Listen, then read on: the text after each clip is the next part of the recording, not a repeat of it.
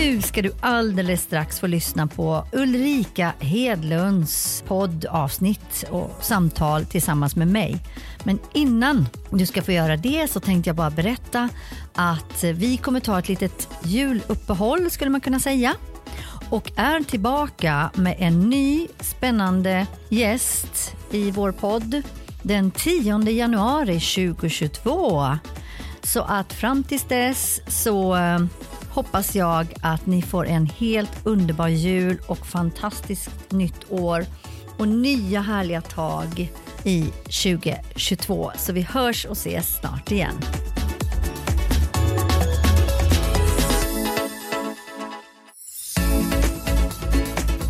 Välkommen att lyssna på mitt samtal med Ulrika Hedlund. Uh, Ulrika är grundare till Storyals. Det är ett, ett svenskt techbolag. Hon har precis kommit hem från Mellanöstern där hon har bott i 15 år. Hon åkte dit för att börja jobba för Microsoft.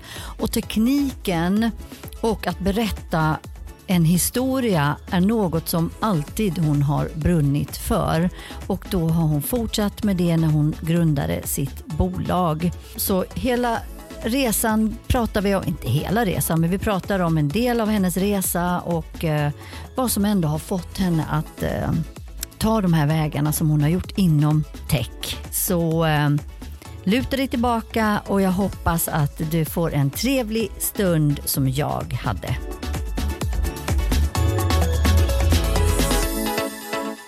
Välkommen hit Ulrika Hedlund. Tack så jättemycket, underbart att vara här. Ja, jättekul. Du Ulrika är ju grundare av Storyals. Hoppas att jag uttalade det rätt. Det är ju ett svenskt techbolag. Eh, ni har medarbetare i olika delar av världen. Och eh, det, det som du verkligen brinner för det är ju att förmedla värdet av att ta till sig teknik i sin vardag. Och det kommer vi ju prata ganska mycket om, tekniken och, och, och överhuvudtaget liksom hur viktigt det är. Mm. Men kan inte du bara kort berätta också Storyals? Va, vad är det för bolag? Mm. Jag kan väl börja och berätta var namnet kommer ifrån. Ja. Det är lite roligt att titta på bolagsnamn.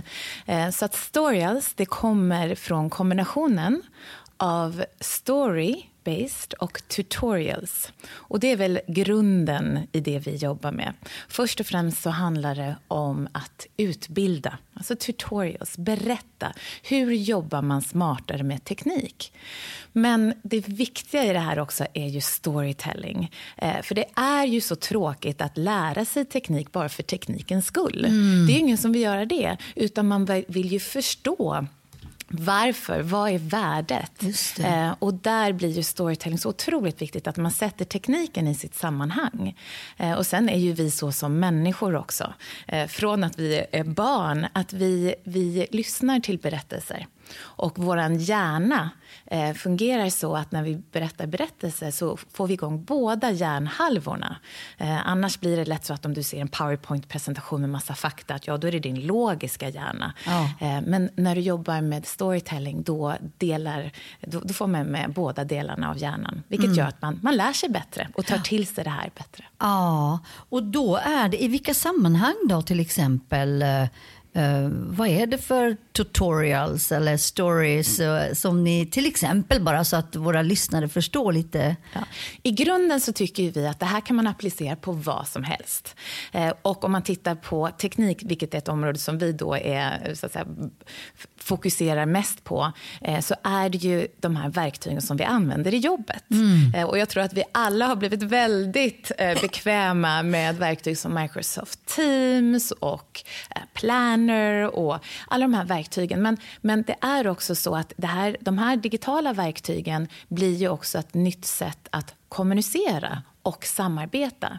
Och då gäller det också att vi får med oss alla. Ja. Inte bara de som är nyfikna på teknik, utan att vi alla lyfter en, eh, varandra.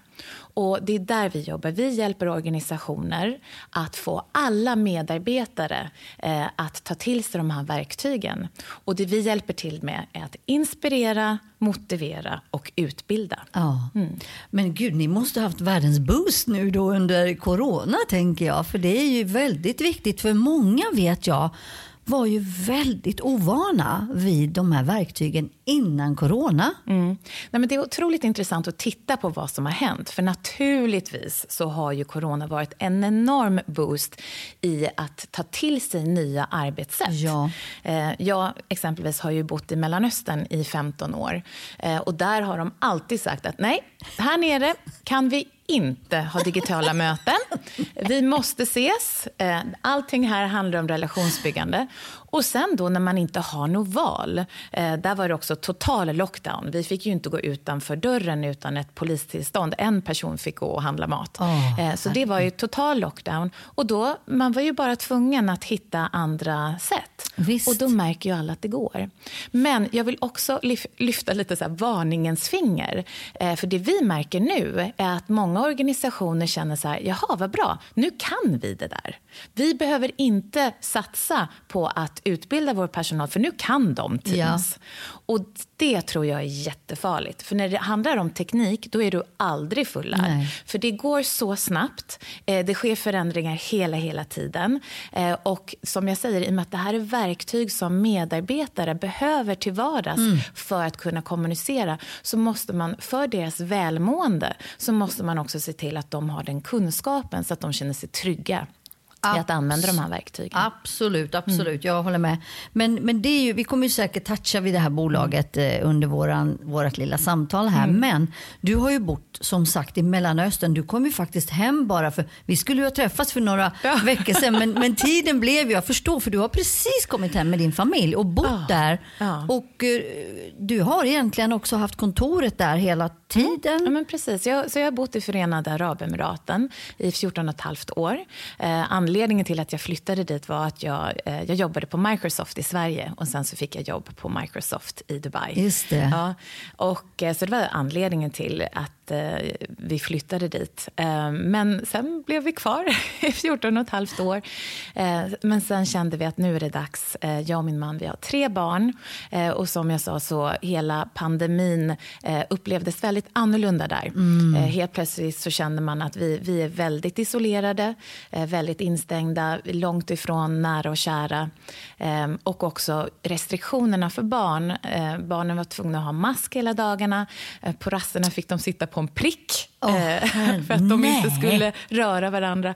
Ja, så det, det känns ja. jättebra att vara tillbaka i Sverige. Det var ju bra. Det är ju bra att man ändå har tagit de här åtgärderna. Men, mm. men det blir ju ändå jobbigt för den e, enskilda personen och särskilt också barn som, mm. som vill inget annat mm. än att leka och flänga och mm. ha kul. Så. Men för egen del måste jag säga också att det som var bra under pandemin var att jag såg att det går så bra att jobba virtuellt. För att annars hade jag inte vågat flytta hem till Sverige, lämna kontoret, alla medarbetare, för vi har den största delen av vår personal i eh, kontoret i Förenade Arabemiraten. Mm. Där sitter hela medieproduktionen, alla som jobbar med eh, redigering. Eh, men jag såg att vi kunde, under pandemin så kunde vi alla jobba på distans oh. och vi kunde ändå leverera. Och då kände jag det att nej, men då, då måste jag ju leva som jag lär ja. och våga ta det här steget. Ja, mm. ja men det är så häftigt och jag tycker liksom det här, de här samtalen går ju verkligen ut på att vi ska som sagt försöka inspirera alla, mycket kvinnor men även män, till att också våga. Och du, att starta en sån här, jag vet att du har ju lite bakgrund också inom faktiskt tv. Lite, lite tv-produktion har du varit med om, ja det kan ja. du berätta om också. Ja. Och, eh, och även då via Microsoft så kommer den här tekniken och du är ju själv, du är ju utbildad inom teknik själv. Mm. Så du, du har ju ett stort intresse. Ja, nej men, så tekniken har alltid funnits där. Min pappa eh, var en av pionjär, pionjärerna inom datautveckling och han, var, han eh, programmerade olika dataspelsprogram och han kom hem med datorer. Och så det där har jag haft från barnsben. Um, så att, ja, jag utbildade mig till civilingenjör och eh, jobbade på Microsoft. Så att det är så att säga, tekniksidan har jag alltid brunnit för. Ja. Men sen är ju det här med berättelser också. Eh, och det här tror jag också är sånt jag, menar, jag trodde på något sätt att alla hade det här i sig. Eh, att man vet, berättar historier. vet, mina barn har alltid haft det. Så fort man är i liften, om man åker skidor eller om de har tråkigt så säger de mamma berätta en berättelse. Och så hittar jag på en historia. eh, och, men sen märkte jag sådär, och jag gjorde ju samma sak med teknik när jag skulle förklara vad, hur ska man använda det här. Ja, men berätta, så här skulle det kunna vara. Oh. Men sen märkte jag lite senare att nej, men det här är ju faktiskt någonting som, som jag kanske är lite bra på. Ehm, och det var ju så det började. Så att när jag jobbade på Microsoft, så, och det här är ju många år sedan. Ja, ja, ja, ja men det spelar ingen roll. Så, så, um, en fantastisk kvinna som heter Helene Lidström som hade en idé om att eh, hur kan vi nå ut med teknik till människor i vardagen. Ehm, och, eh, så att det var ett produktionsbolag som hette OTV och TV4 eh, sponsrat av Microsoft som gjorde ett tv-program som hette Äntligen high-tech. Men tänk redan då att ja. man ändå var... Ja, ja, och jag skäms nästan, för det, det, känns ju så löjligt, för det var ju inte alls high-tech. Men, men då var det väl det? Ja, nej, men det är precis. Så då, då, då åkte vi runt eh, till olika hem och eh, Alex och Kalle Schulman var programledare och så var det jag och en kollega från, eller en kursare från KTH och Olle som var snickare. Så löste vi olika problem med hjälp av teknik. Ja, och ni var ju verkligen tvungna att på riktigt lösa de här dilemman. Det var ju inte så att det var någon fejk heller. Nej, och det var ju det som var så svårt. Det är inte så där som på, på ja, man tror att allting bara är fejkat, utan nej, vi var ju tvungna att få den här tekniken att fungera. Och det vet ju du som jobbar med teknik, att ibland så fungerar det bara inte. Nej, nej det är sant, det gör ju inte det. Men du ja. har ju alltid varit kreativ och du har spelat teater. Och, ja. Så det är så spännande att idag, du vet, du har jag, du, vi har ju pratat tidigare, mm. och att du nu i vuxen ålder har vävt ihop dina två egentligen intressen, mm. tekniken, men mm. även den här kreativa eh, berätt historieberättaren, lite skådespel, alltså det är det ju inte mm. på det viset, men mm. det tycker jag är, och att du har gjort det. Mm. Nej, men det är sant. Och Jag säger det till, till mina barn ibland när det känns lite för mycket. Och, för det kan det ju vara för ja. oss alla. När det är renovering och det är flytt och det är kartonger och det är barn och det är nya skolor och det regnar och det är kallt. Ja, exakt. Man är inte i Förenade Arabemiraten. Nej, Nej, precis. Solen skiner inte. Men, men eh, då, då, känner jag ändå så att ja, men jag har ju den enorma fördelen av att jobba med något som jag älskar. Det här är ju min passion eh, och jag har möjligheten att jobba med det här. Så att det känns eh, superlyxigt. Ja, men du, då går vi tillbaka till det här igen, eh, varför vi egentligen sitter här. Du har de här två passionerna kan man säga, eller drivkrafterna.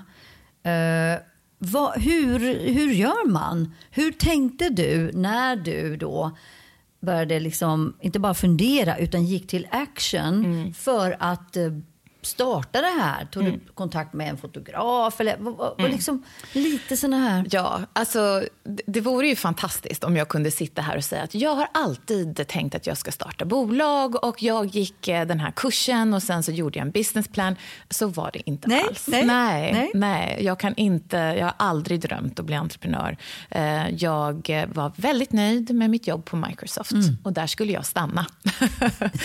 Men ehm, det som, det, det, som alltid så är det, det är massa olika faktorer eh, ja. som spelar in. Och I mitt fall så tror jag att det var det att eh, dels så hade jag eh, efter många år då i eh, Mellanöstern, eh, jag hade blivit lite jag ska inte säga uttråkad på jobbet, men jag kände att jag behövde ha mer. Eh, så att då gjorde jag, eh, läste jag en executive MBA eh, på London Business School. Mm. Och då fick jag träffa så otroligt mycket spännande människor som jobbade i familjeföretag, som var entreprenörer, som hade startat egna företag. Och jag kände att det finns en hel värld utanför, utanför Microsoft och utanför Sverige. Så det, det var det ena. Och sen så eh, hade jag eh, nyligen fått barn eh, och jag kände att jag ville inte resa. Det jobbet som jag då skulle ha på Microsoft, då skulle jag vara produktansvarig eh, för en produkt i 64 länder. Mm. Vilket skulle innebära då, det här var ju innan pandemin, resa väldigt, väldigt mycket. Ehm, och sen hade jag den här idén, jag kände att det fanns ett enormt behov av att sprida kunskap. Men att göra det på ett lättsammare sätt. Just som det. inte var användarmanualer eller dokumentation. Så här tjocka, Ja. jättetjocka bibbor. Ja, utan videofilmer som fokuserar på affärsnyttan. Eh, så att, ja, hur jag började? Ja. Jag började själv. Ja. Jag köpte en kamera. Nej. Ja, men det är det Och en här är så... mikrofon. Ja! Och sen fick min man stå och filma på kvällarna. Och, Nej. eh, jo då, i, hemma Alltså, i lägenheten. Så häftigt tycker jag. Mm.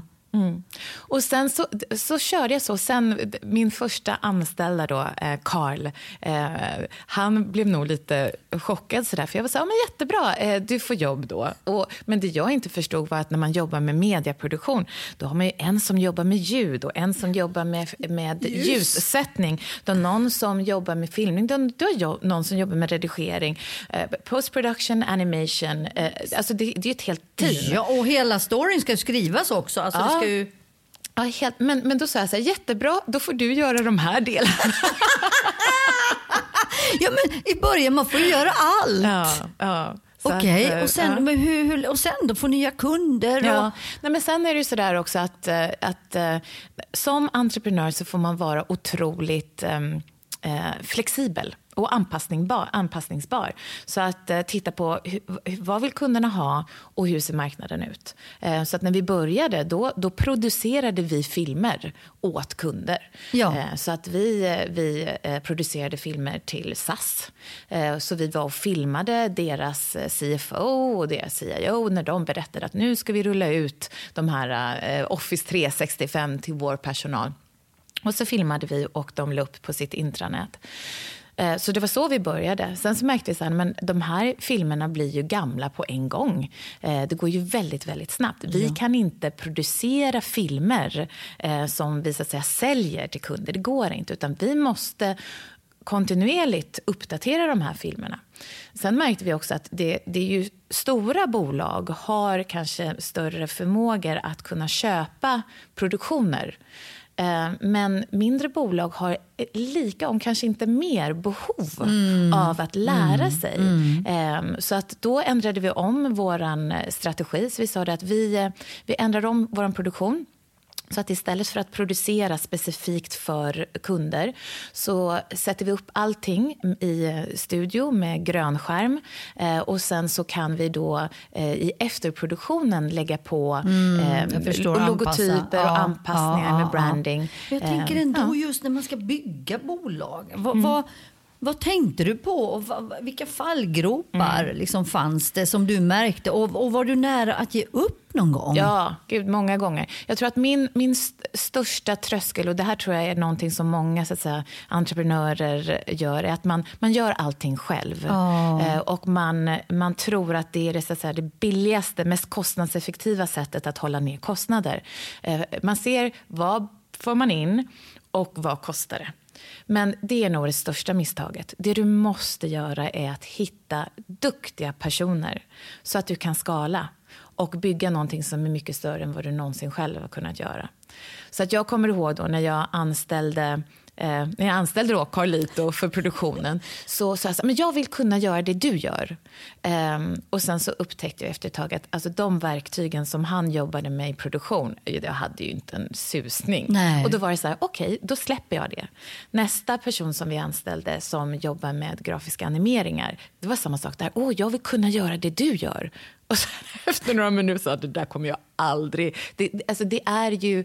ehm, alltså, man måste göra det man brinner för. Ja, och det man är bra Ja. Mm. på. Och låta folk göra, och det gäller ju i alla bolag. Ja, Låt folk göra det de är bra på. Mm. Det är, jag tror det är den största framgångsreceptet. Mm. Och sen tror jag det här också är den största... Eh, ha tålamod. Ja. För att det går långsamt. Eh, och man måste... Alltså, man ska inte starta företag för man ska bli rik.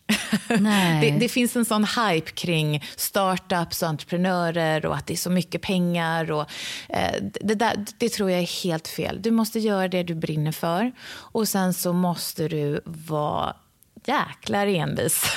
ja, ja, det tror jag också. Och som du sa, jag tror en viktig komponent, omge dig med rätt personer. Mm. Eller hur? Absolut. För det är ju ändå de som ska göra sitt mm. i sin del mm. av av bolaget mm. på något sätt. Mm. Och sen har det ju fortsatt, jag menar, nu pratar jag om de som jobbar i produktion, sen har det ju fortsatt och anställt personer som kan göra det jag gör, att vara ute och inspirera och berätta eh, och hjälpa andra. Eh, så att nu har vi ju vad vi kallar då för productivity coaches mm. eh, som är ute och hjälper eh, i, i, Paris, vi har i, i Mellanöstern, vi har i Sverige. Eh, för det vi märker också är att absolut, vi måste jobba med storytelling i videobaserat format. Men vi måste också komplettera det mm. med det här som du och jag sitter nu, Susanna. Face to face. Eh, eller i alla fall om man inte kan sitta, att man, man sitter virtuellt mm. men över ett videomöte ja. i realtid. Det är också jätteviktigt för utbildning. Ja. Men du framåt nu då? Hur, eh, hur tänker du framåt med, med dig och ditt liv och här i Sverige? För här mm. tänker ni stanna. Ett, du har fortfarande kontoret kvar där mm. men ni kommer mm. bo här. Ja, absolut. Så att, eh, nu, nu ska vi bo i Sverige. Ja. ja, eh, ja, i alla fall några år. Ja. Eh, men det känns jättebra att eh, ha den, det här som bas. Så att, nej, men planen är ju att eh, fortsätta och driva det här. Eh, och det som är spännande med Sverige mm. är att Sverige är så moget när man tittar på det här med eh, förståelsen för kompetensutveckling. Eh, en utmaning som vi ofta ser är att det här, när det handlar om att bygga digital kompetens mm. så hamnar det mellan stolar. HR tar ofta ansvar för utbildning generellt, ledarskap, hur vi ger feedback, alla så säga, mm. soft skills. Mm.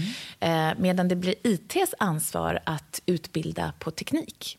Eh, eller det faller på deras budget. Um, och det blir helt skevt, för att IT är inte intresserade av att utbilda användare. Uh, ofta vill de uh, se till att tekniken fungerar och utveckla nya tjänster. Mm. Men någon måste ta ansvar för medarbetarna och deras kompetensutveckling. Mm. Mm. mm. Men här ser vi ofta, alltså sådana som du, alltså som jobbar med alltså business partners som förstår att det är superviktigt att vi ger våra medarbetare inte bara de verktygen de behöver ja. utan även den, den kunskapen och också push, pusha lite ja, grann. Visst. Och förmedla vikten mm. också ut, som vi försöker göra nu. Mm. Förmedla mm. eh, att det är både viktigt och det är kul. Mm. Teknik är ju roligt mm. faktiskt. Det finns så mycket man kan göra. Eller ja. vi gör ju nästan allt med teknik. Du, du och jag hade inte kunnat sitta här och podda om inte vi har våran lilla dosa här och våra mm. två mikrofoner. Och, det är Absolut. också teknik. Alltså det går ju inte. Och, och sen någonting som jag också ofta pratar om så är det så här att precis som att vi måste vara tänka på vår, vårt välmående med våra kroppar. Mm. Vi måste träna, mm. eh, vi måste må bra, vi måste äta, äta bra. Men det är exakt samma sak med teknik. Eh, du måste, eh, du måste utbilda dig, du måste träna på ja, tekniken. och utveckla. Ja, och då kan det vara så vissa säger så här, ja men varför ska man eh, så att säga, ta hjälp av någon annan? För att vi, det finns ju jättemycket på Youtube. Och då säger jag absolut. Och det finns en skog, så du kan gå ut och springa. Så det finns ingen anledning till att inte alla är supervältränade. Mm. Men det är så att alla har olika motivationsfaktorer. Så att vissa behöver kanske en personal trainer. Ja. Vissa kanske behöver ett trevligt gym att gå till. Ja, vissa behöver få att man faktiskt har lite, lite piska och lite morot. Mm. Och det är där vi kommer in. Vi hjälper organisationer med moroten ibland lite med piskan, ja. att driva det här kontinuerliga kompetensarbetet. Men du, vad är, det, vad är du då för, för person, tänker jag, mera utifrån vad motiverar dig till mm. att driva det här bolaget framåt nu? Mm. Vad, vad, är din motivationskraft? Mm. Och där kan man ju se, ibland så ägnar jag kanske tid åt fel saker. Alltså ibland, nu, nu är vi inte så speciellt stora, vi är 22 medarbetare.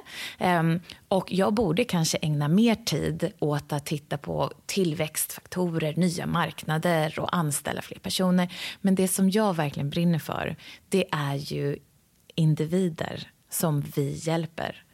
Så att, uh, att att få, om någon ställer mig en fråga, jag kan inte låta bli att svara och att hjälpa dem. Ja. Även fast det tar ju ganska lång tid ja. när man ska hjälpa så många personer. Men det är ju det som, som jag fokuserar på. Och idag är jag lite nervös faktiskt. För idag ska jag för första gången på nästan två år hålla en föreläsning för personer i i samma fysiska rum. Ja, och en stor organisation är det också. Ja, precis. Eh, och deras, 65 personer, eh, deras IT-avdelning, eh, så ska vi ses på ett hotell. Och eh, du vet, man är ju så van nu vid att ha verktyg när man sitter framför en skärm. Och nu ska jag stå där, men, men det ska också bli jätte, jätteroligt. Och det är det här jag tror att vi behöver. Eh, när vi pratar om det här hybrida arbetet, vi behöver ses och ta vara på saker som vi kan göra när vi träffas, bygga relationer, lära känna varandra. Eh, och sen måste vi också ta vara på allt det som vi har lärt oss nu med att jobba digitalt. Mm. Mm. Men vet du, jag, tycker, jag säger ju det nästan varje gång jag träffar er här på min podd, men jag har faktiskt skrivit det här min, under mina noteringar när vi pratade förra gången. Det är ju att jag ser ju dig som otroligt högpresterande. Det vi inte har pratat om hit idag, det är ju bland annat när du var gravid och sen även höggravid under din skolgång och du jobbade väl också parallellt och vad jag förstår så att du, du alltså ja, du känns som att det inte tar ett stopp. Ja, fast det vet vi ju alla, eh, att det tar ju stopp. Um, och man klarar inte av hur mycket som helst. Um, så att det finns absolut stunder då jag bryter ihop och lägger mig och sover klockan åtta med barnen. Och, uh, så att det, jag är absolut ingen övermänniska. Jag är Nej. precis som alla andra. Ja. Däremot så tror jag att det handlar väldigt mycket om mindset. Man kan välja att se saker på olika sätt. Man kan välja att se sig själv som ett offer. Eh, och det du då refererar till var att ehm, jag jobbade på Microsoft och gjorde då en sån här executive MBA som man gör då under tiden som man jobbar. Så man får studera på kvällar och på helger. Och jag hade då fått den stora glädjen att bli gravid. Ehm, och de hade sagt till mig innan jag ansökte att det här kan du inte göra samtidigt. Utan vill du skaffa familj så borde du göra det efter. Mm. Eller inte studera. Nej. Men jag tänkte att äh, vi, vi ser vad som händer. Eh, och, och, då kände jag så här, ja, ja, jag var jättetrött. Eh, jag kommer ihåg det när jag skulle plugga. Jag kunde inte hålla mig vaken. Så att för att studera så, så tog jag en sån här eh, en, en mas gångmaskin. Ja, eh, och så tejpade jag fast böckerna eh, på den. Eh, bara för att jag skulle kunna stå och gå och hålla mig vaken. Men, men då kände jag också lite sådär, sådär jävlar anamma. Att mm. de sa att jag inte kunde göra Just det här. Det. och ha barn samtidigt. Jag ska nog visa dem. Ja, det går. Det men, går. Ja, men vi sa ju det där mm. som vi sa tidigare här, just do it. Ja, det är ja. också, det är min och det är din devis. Men, men, men, tror du inte det här också, just när någon säger till dig att du inte kan, då får man en enorm styrka. Ja. Och det där, det där känner jag ofta det här att, nej, det, jag ska nog minsann visa. Ja. Men vet du, jag håller med dig. Och, men det, jag refererar ju bland annat till det här som mm. du nu nämnde. Så det är det jag menar med mm. högpresterare. Men om vi bara tar det här med att du kan inte. Det var ju också inför att jag skulle starta en podd. Mm. Nej men Sanna, du har väl aldrig poddat förut? Nej. Mm. Nej, det har jag ju inte, men jag ska göra det nu. Ja, helt rätt. Eller hur? Men hur vet man om man kan något om man inte har försökt? Nej, och, och drivkraften måste ju komma mm. ifrån att man tror på det här. Ja. Man tror på konceptet. Man tror på det vi ska förmedla. Man brinner för eh, kvinnor som mm. jag gör utan mm. att liksom, inte alls radikalt så. Mm. Men jag tycker det är viktigt att lyfta mm. kvinnor i de här lite mer mansdominerade eh, miljöerna. Ja, och sen tror jag också så att tänka, vad är det värsta som kan hända? Ja. Ja, att, man, att det inte går. Okej, okay, men då så. Då får man väl bara lägga ner. Och sen så, då har man ju i alla fall fått erfarenheten av att göra det. Och man har lärt sig någonting. Eh, så att i vårt företag så, så eh, ett, ett av våra liksom, värdebudskap är att vi ska inte vara rädda för att misslyckas. Prova allt. Ja. Och då genomsyrar det ju vår kultur också. Att är det någon som gör något fel, då är det så okej, okay, jättebra, vad har vi lärt oss av det här? Jag älskar det alltså. Ja. För, för jag, jag, jag, tänker så här, vi kommer ju inte vidare överhuvudtaget om vi inte vågar ens att agera. Mm. Och även om vi har agerat och gjort fel, mm. då har vi också lärt oss någonting och då gör vi om och vi gör rätt. Mm. Eh, men vi kommer ju aldrig framåt om inte vi vågar testa mm. saker. Mm. Så det finns ingenting att vara rädd för tycker jag. Nej. Men det är ju jag det. Ja, och sen så tänkte jag bara snabbt komma tillbaka till det här med att, att flytta till Mellanöstern också. Det, det är ju bara det är ju okej, okay, det var ju till ett stort bolag och så vidare och bra jobb och så, men ändå är det ett väldigt, väldigt stort steg. Ja, mamma var inte överlycklig, jag kan säga så. ja, nej, det, det, var, det var en väldigt stor förändring. Eh, dels hur, hur man jobbar, eh, dels hur, eh, hur det är att vara kvinna. Det här att man inte tar i hand. Nu, nu efter corona är vi ju ganska vana vid det, att inte ja! ta i hand. Men jag tyckte det var jättekonstigt att jag Klart. då inte skulle ta i hand med män. Så väldigt mycket som man eh, får ta till sig. Och något som också var att jag, jag var ju väldigt, så att säga, kom från Sverige var väldigt professionell i mitt yrke. Att det här är det jag kan och det här är det jag gör. Och det var, ett, det var ju så, så att säga, på de meriterna jag hade fått jobbet eh, nere i Mellanöstern. Men sen när jag kom ner dit, då sa de så här, ja men förutom att vara expert på business intelligence och knowledge management så ska du nu också vara expert på project management. Och för de som jobbar med det vet att det är en helt ny värld. Alltså ja. det, det, är som ett nytt språk och det är helt andra verktyg. Och då sa jag så här, men jag kan inte eh, project management. Och då sa, då sa min chef så här, in the world of the blind, the one-eyed is king. Och då tyckte jag det var så skönt, för då kände jag så här, jag tycker att jag kan ingenting om project management. Ja. Men jag kan ju betydligt mycket mer än gemene man och betydligt mer än, än de då kunderna som jag skulle ut och prata med. Så att, ja, då fick jag bara bli expert på det ja. också. Eh, och det var ju jättejobbigt, för ibland stod jag där och så hade jag ju inte svar på tal och jag kunde ju inte riktigt de här grejerna. Eh, men, eh, men där tror jag också att någonting som vi kvinnor faktiskt kan ta till oss, att vara bara rak i ryggen, säger att det här kan inte jag, men jag kan återkomma med ett absolut, svar. Absolut, absolut. Ja. Och en del säger till och med fake it till you make it.